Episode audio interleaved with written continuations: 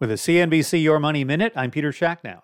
Interest rate hikes are starting to work their way into everyday lives in a visible way, and that's likely to be the case for some time to come as the Fed plots a course of aggressive rate hikes to try to stem inflation.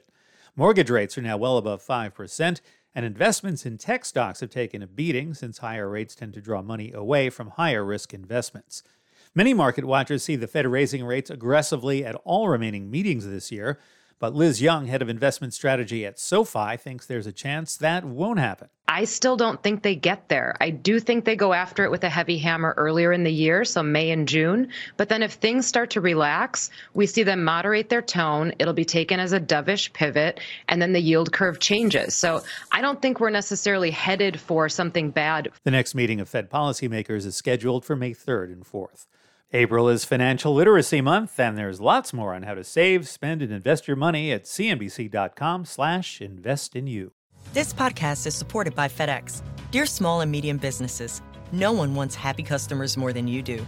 That's why FedEx offers you picture proof of delivery, packageless and paperless returns, as well as weekend home delivery to 98% of the U.S. on Saturday and 50% on Sunday. See the FedEx service guide for delivery information. FedEx Ground service is also faster to more locations than UPS Ground. See what FedEx can do for your business. Absolutely, positively FedEx.